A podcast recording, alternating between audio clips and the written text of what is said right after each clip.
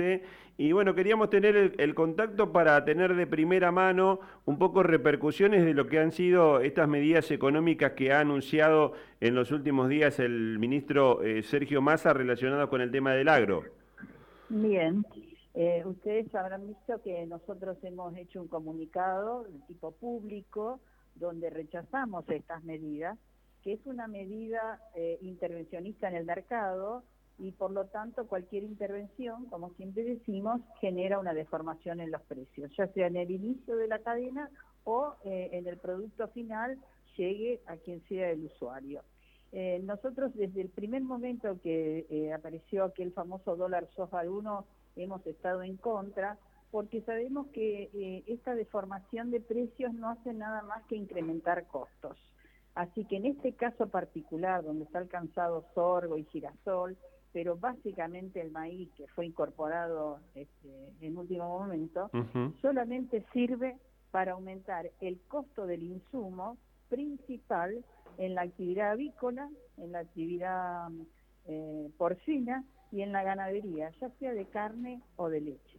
O sea que desde el punto de vista productivo, el resultado es negativo. Estoy hablando desde el punto de vista de la cadena de la producción. Sí, sí. Este mayor costo obviamente se sigue trasladando y no solamente va a repercutir, digamos, este, eh, en, el, en la cadena previo al, al derivado, sino que queremos hacer mención que en el caso particular del maíz, el maíz, los subproductos del maíz son de, utilizo, de utilización doméstica, ejemplo el aceite. Entonces quiere decir que esto va a repercutir en los precios a los consumidores y obviamente en lo que se denomina la mesa de los argentinos. Quiere decir que no hay nadie favorecido en el conjunto con este tipo de medidas. Pero además de eso, la, el mayor valor que se le dé al productor en el inicio significa mayor emisión monetaria. Y todos sabemos que la teoría claro. monetaria de la mayor generación de, de billetes o la mayor fabricación de billetes también genera un efecto inflacionario, disposición de recursos, aumento de precios, ley de oferta y demanda que no cambia generalmente, no existe una, una versión distinta de eso, salvo en situaciones muy particulares que nosotros no estamos pasando. Sara, Entonces, este... este... Este dólar diferencial que se ha anunciado para el tema de, de, del maíz, este, bueno, las informaciones que leíamos es que eh, se ha comenzado a, a liquidar en, en buena cantidad, que era el objetivo del gobierno. Eh, se está hablando de la posible implementación inclusive de un dólar soja cuatro, porque hay este, eh, también eh, semilla de soja en, en, en acopio. Esto, como usted dice, responde a una, a una necesidad De, de hacerse de, de divisas para reforzar las reservas del, del Banco Central, pero que de ninguna manera son una, una solución de fondo en, en la relación eh, gobierno-agro. Totalmente, no cambia. Y es más, no solamente gobierno-agro, sociedad-gobierno, uh-huh. que eso es lo que no se parecería ser que no se entiende. ¿Sí? La sociedad, porque acá la perjudicada es la sociedad. Yo escucho que, y creo que estos son planes para exponer, es decir, tenemos mayor cantidad de, de recursos, para llevarle un papel este, o una propuesta al Fondo Monetario Internacional, porque es nada más que para cumplir con algunas metas. Sí. Por eso en nuestro comunicado nosotros decimos, ¿es una acción de gobierno o es una acción presidencial?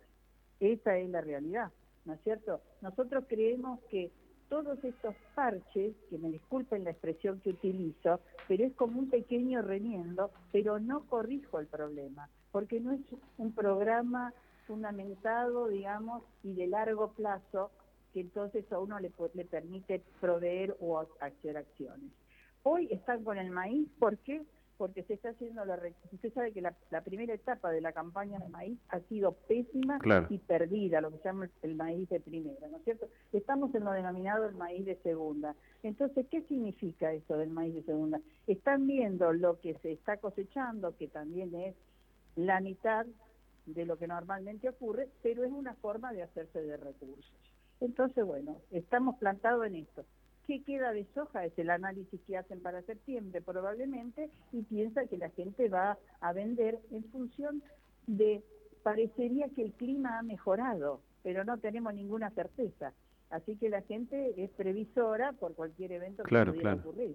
Eh, Sara, ¿y cómo se está cerrando este, este veinte veintitrés? Venimos de una, una profunda sequía, usted lo contaba, ¿no? Eh, muchos inconvenientes a la hora de, de la siembra. Eh, recordamos las imágenes de lo que pasó con, con la producción ganadera en el norte de la provincia a finales del, del año pasado. Es cierto, se ha, de, de alguna manera, los especialistas han determinado el final del fenómeno de la Niña, pero todavía las lluvias y el Niño no se han manifestado, eh, por lo menos aquí en, en la zona del litoral.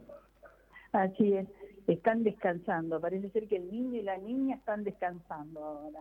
Eh, bueno, en la zona central de la provincia de Santa Fe, estoy hablando de los departamentos castellanos, eh, las colonias, San Jerónimo, Belgrano y un poco más al sur, San Martín, uh-huh. Ha habido, ustedes saben, unas lluvias que han sido interesantes en volumen, alrededor de doscientos milímetros en promedio. Eso permitió la implantación de la cosecha fina. Eh, y el recupero de, de pasturas. Pero en la zona norte seguimos propio de esta época que no, no llueve, pero estamos, seguimos sin pasturas pertinentes, eh, sin implantación, e incluso hay en algunos lugares que se está transportando agua. Quiere decir que la situación sigue siendo compleja, sí, y grave. Y en la zona sur también tenemos entendido que los, este, las lluvias no han sido lo suficiente que se, se hubiesen necesitado. Creemos que sigue faltando acción, este, y por eso seguimos con los reclamos, por eso estamos pidiendo eh, que se contemple la zona norte, que es la que está más afectada particularmente en este momento, y estamos pidiendo que eh, se le dé curso a la recomendación de la Comisión de Emergencia Provincial para llevar el periodo de emergencia hasta el treinta y uno de marzo del dos mil veinticuatro. Estamos a la espera del decreto del señor gobernador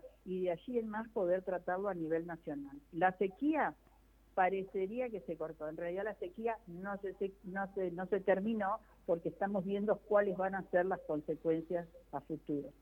Sara, y de lo que ustedes conversan con, con los especialistas que permanentemente los asesoran allí en CARFE, la expectativa, digo porque también se habla mucho de un dos mil veinticuatro de mucha recuperación económica para el país, de, de rebote en la producción del agro, este tema del gasoducto Néstor Kirchner eh, haciendo que se importe menos eh, energía, eh, está eh, en la perspectiva de eh, un dos mil veinticuatro de mucha mejora económica. ¿Ustedes eh, lo están viendo de la misma manera? A ver, nosotros venimos de una actividad que está basada en un proceso biológico que es nacimiento, desarrollo, eh, crecimiento. Así que, además, siempre hay que mirar con visión de futuro. No hay que ser excesivamente, este, eh, digamos, siendo, vamos a tener todos los problemas resueltos. Nosotros pensamos que la situación del agro particularmente se va a recuperar porque hemos tocado el fondo de los fondos.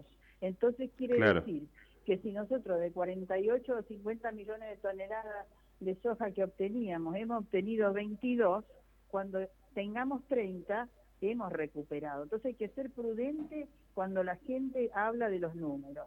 Es decir, vamos a recuperar, sí, respecto de este año, que ha sido tan malo y tan magro, pero no sabemos cuánto tiempo nos va a llevar para llegar a los valores que podríamos estar superando.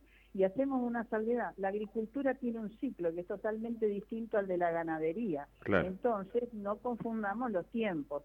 Seis meses no es lo mismo que nueve meses que lleva la aparición de un ternero, ¿sí? Es para tenerlo bien en cuenta. Eh, Sara, ¿cómo están hoy las conversaciones con el gobierno provincial? Sabemos que este, bueno, el impacto de la sequía generó eh, la declaración de la emergencia agropecuaria en, en muchos departamentos de la, de la provincia. ¿Cómo está la situación hoy en la relación con el gobierno provincial? Bueno, eh, seguimos insistiendo, como recién le comentaba, este, para que se amplíe la emergencia hasta el treinta y uno de marzo del dos mil veinticuatro, y así que estamos apurando esos, esos tiempos, porque después esto que es de orden provincial tiene que llevarse a la Comisión Nacional para que sea aprobada y nos dé un mayor plazo para tener este tiempo después para cumplimentar con las obligaciones que puedan tener los productores. Así que esa es nuestra relación. y ayer hemos asistido al lanzamiento de algunas cuestiones como este, agilización en los trámites, en la emisión de el trámite de marcas y señales, que nos parece algo uh-huh. positivo. Así que bueno, eh, nosotros acompañamos eh, siempre aquellas cosas que sean a favor y criticamos, como siempre decimos, lo que nos parece en contra. Así que levantamos el teléfono y decimos, hay algo que no funciona. Sara, le agradezco como siempre la gentileza. Le mando un saludo cordial, que tenga un buen día. Gracias, y ustedes también. Estamos Gracias en contacto. Por todo. Sara Gardiol es la presidenta de CARFE, la entidad eh, que nuclea a los ruralistas de la